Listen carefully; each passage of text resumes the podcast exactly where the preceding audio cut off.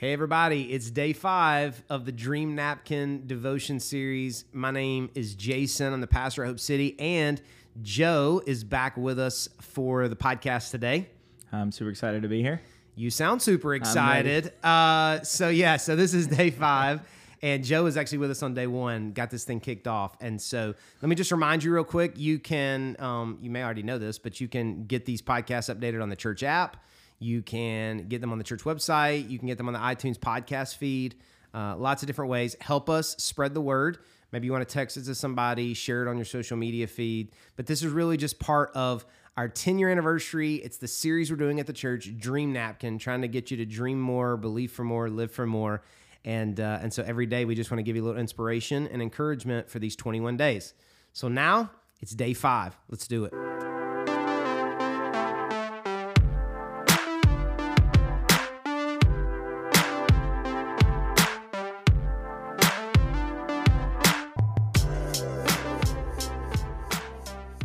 Our verse today is from Matthew chapter 21, verses 18 and 19. This is what it says In the morning, as Jesus was returning to Jerusalem, he was hungry, and he noticed a fig tree beside the road.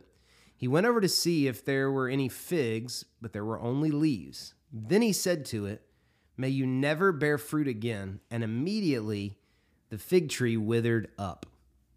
Now, I'm just old enough to remember when church classes used to use felt boards and flannel graph to teach Bible lessons. I don't know if you remember or can even understand what I'm talking about, but if you've never experienced it, don't worry about it. You're not missing much. It was just a few generic Bible characters that stuck to a board as the teacher would reenact a, a Bible story in, in two dimensions. But one of the things I remember about those Bible lessons was the way that the Jesus character looked. He was handsome. He was a white man with a big smile and long flowy hair. He was he was like a Matthew McConaughey looking guy. He seemed really likable and kind and always in a good mood.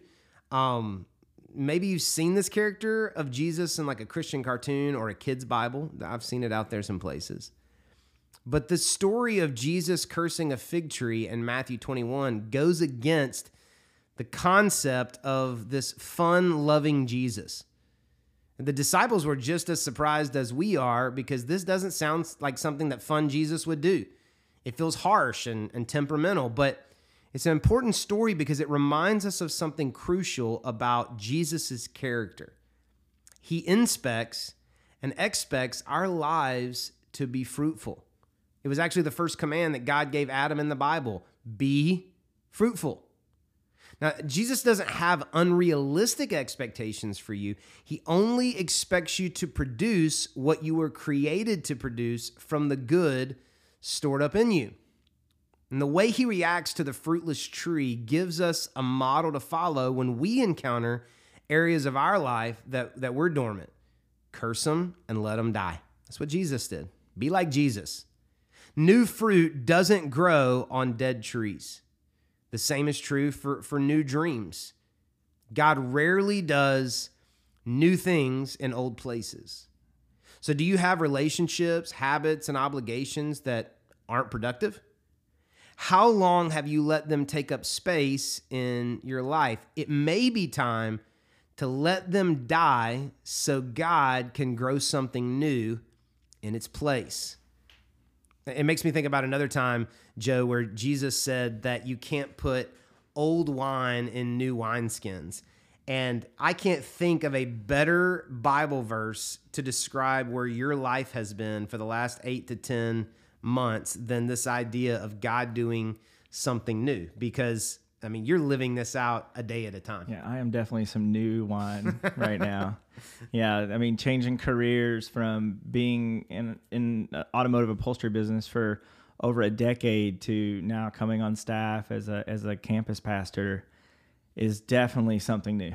Yeah, I remember the the day that you and I were sitting at Cracker Barrel for breakfast, and um, I said to you, like, man, Joe, I just I feel like God has a calling on your life. You, you you know you agreed with that. You you we talked through that a little bit, but you um, it wasn't that the career you were in was dying as a matter of fact it was incredibly fruitful I had the best year. yeah so you made the most money you had ever made And so, left. so it's not that you were actually the career was dying but just this idea of internally Uh-huh. you knew that god was trying to do something new in you and it would have been so easy to stay where you were but there what could be was just too alluring and too and too promising and so you made the decision you and your wife your family made the decision to to let go of something old in order to do something new and there's always that tension you know it'd be great if god would give us the new thing before he asked us to let go of the old Right, thing yep. and we actually tried that with your story a little bit it was like let's do both jobs and that didn't work so That wineskin broke. that's right. The wineskin broke.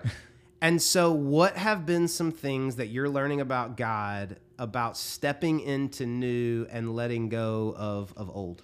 Well, I think, you know, for the last 13, 14 years of my life, like I've always felt like there's always been a, a call to some sort of ministry. And, and when my wife and I got married, we always were kind of volunteering, like wherever we were at, filling holes. But like you said, I, there came a point where there was just a desire and a call that wasn't that wasn't a part time or it wasn't a volunteer. And you know a lot of the time it ca- came back to me where I would I wouldn't let go you know and, and God was calling me to, to to curse it let it die and move on. And I, a lot of that that caused me not to do that was was honestly out of fear. Like it was something totally new. But I what it has caused me to do is is to challenge me to keep moving forward and not reverting back to what God called me out of. So not to try to go back to that old tree because it's not producing fruit anymore. You know, and to keep that metaphor, of the tree, like as I'm growing and developing, you know, like you're, you know, you got a small kid, they got growing pains, and it's hard to explain, like, why do my bones hurt to my nine year old? well, it's because you're growing, and like God has a plan for me and and, and for everybody, and and growing is part of that and with that comes learning and, and comes development you know. So as i'm stretching myself you know leadership where i used to work by myself. Yeah. like i had customers customer service like i'm great in the crowd but like leading people and guiding them and and just honestly spiritual leadership with people like you know in the world it's great to have a conversation about a basketball team but mm-hmm. it's another conversation to sit somebody down and be like you know god's got a call in your life or how, how's your family doing spiritually Yeah. and and working through that you know that's where that stretching and that growing's coming One of the things I really admire watching your story unfold is that you know you didn't have a backup plan. You know, you didn't keep like a safety in reserve. You just jumped off the cliff uh, and and went for it. And I think the challenge that all of us face, whether it's a career, uh, whether it's relationships that have you know we've had since high school or, or whatever it is, that like that there we we keep things on life support and things that were good for a season, even things that were blessings from God for a season, we will not let them die. And so, you know, we talk to people all the time, and we even feel this as well in our lives this idea that, like, we're trying to keep something alive, that it's time to let it go. And God can't do the new thing until we're willing to let the old thing die. And so I've seen, even just in the last three or four months in you, I've just seen so many new gifts develop. Uh, you know, courage and having hard conversations, and also reaping the benefits and the blessings of seeing uh, just changes in your life, changes in your family. And it's because you are willing to let the old thing go. And so, for somebody who's listening right now who would say, I know, I don't know enough to like put it all together, but I know enough to know that God has something new for me.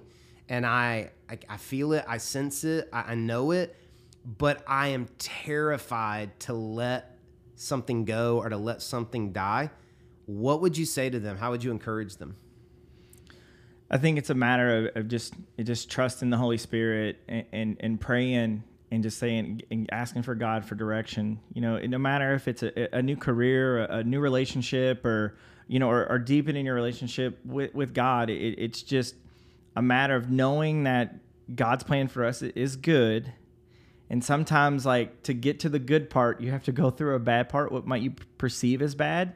You know, God's timeline is really long, and His picture, you know, it'll be clear at the end of us. So you just got to know that through the valley, or like you're standing on one side of the river. Mm-hmm. Some people weren't meant to go to the promised land with you, mm-hmm. and they're just gonna have to stay.